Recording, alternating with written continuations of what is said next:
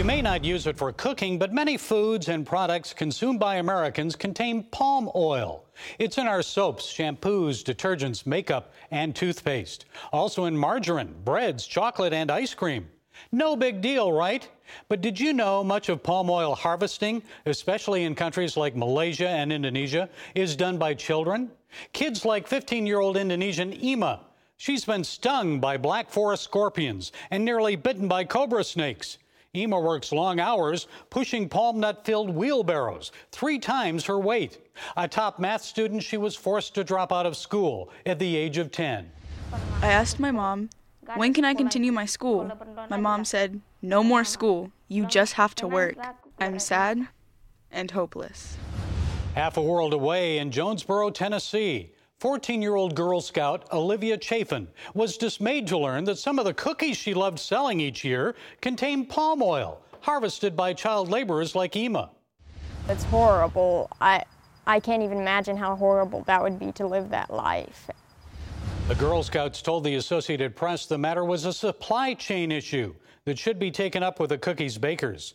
The companies that make the cookies, Ferrero and Weston Foods, say they're committed to support the production of certified sustainable palm oil. Unfortunately, industry watchdog groups say certification doesn't necessarily mean that palm oil production is free of children labor abuse. So, what's the solution? Although I'm not advocating you boycott Girl Scout cookies, Olivia Chaffin says she won't be selling them this year. She knows children like Ema will have a better future if they return to the classroom. I hope for her that she can have a better life, that she can become a doctor one day, and that she can go back to school one day, and I want to help her do that. The Indonesian government acknowledges that it must do more to curb child labor abuses. Yes, new laws are needed there and in Malaysia. But what else can be done? The Girl Scouts must embrace their mission statement, which says their goal is to make the world a better place as an advocate for all girls. Well, actions speak louder than words. When consumers devour a box of Thin Mints, tagalongs, or other Girl Scout cookies, they need to be assured that child laborers weren't used in the process of creating those delectable delights.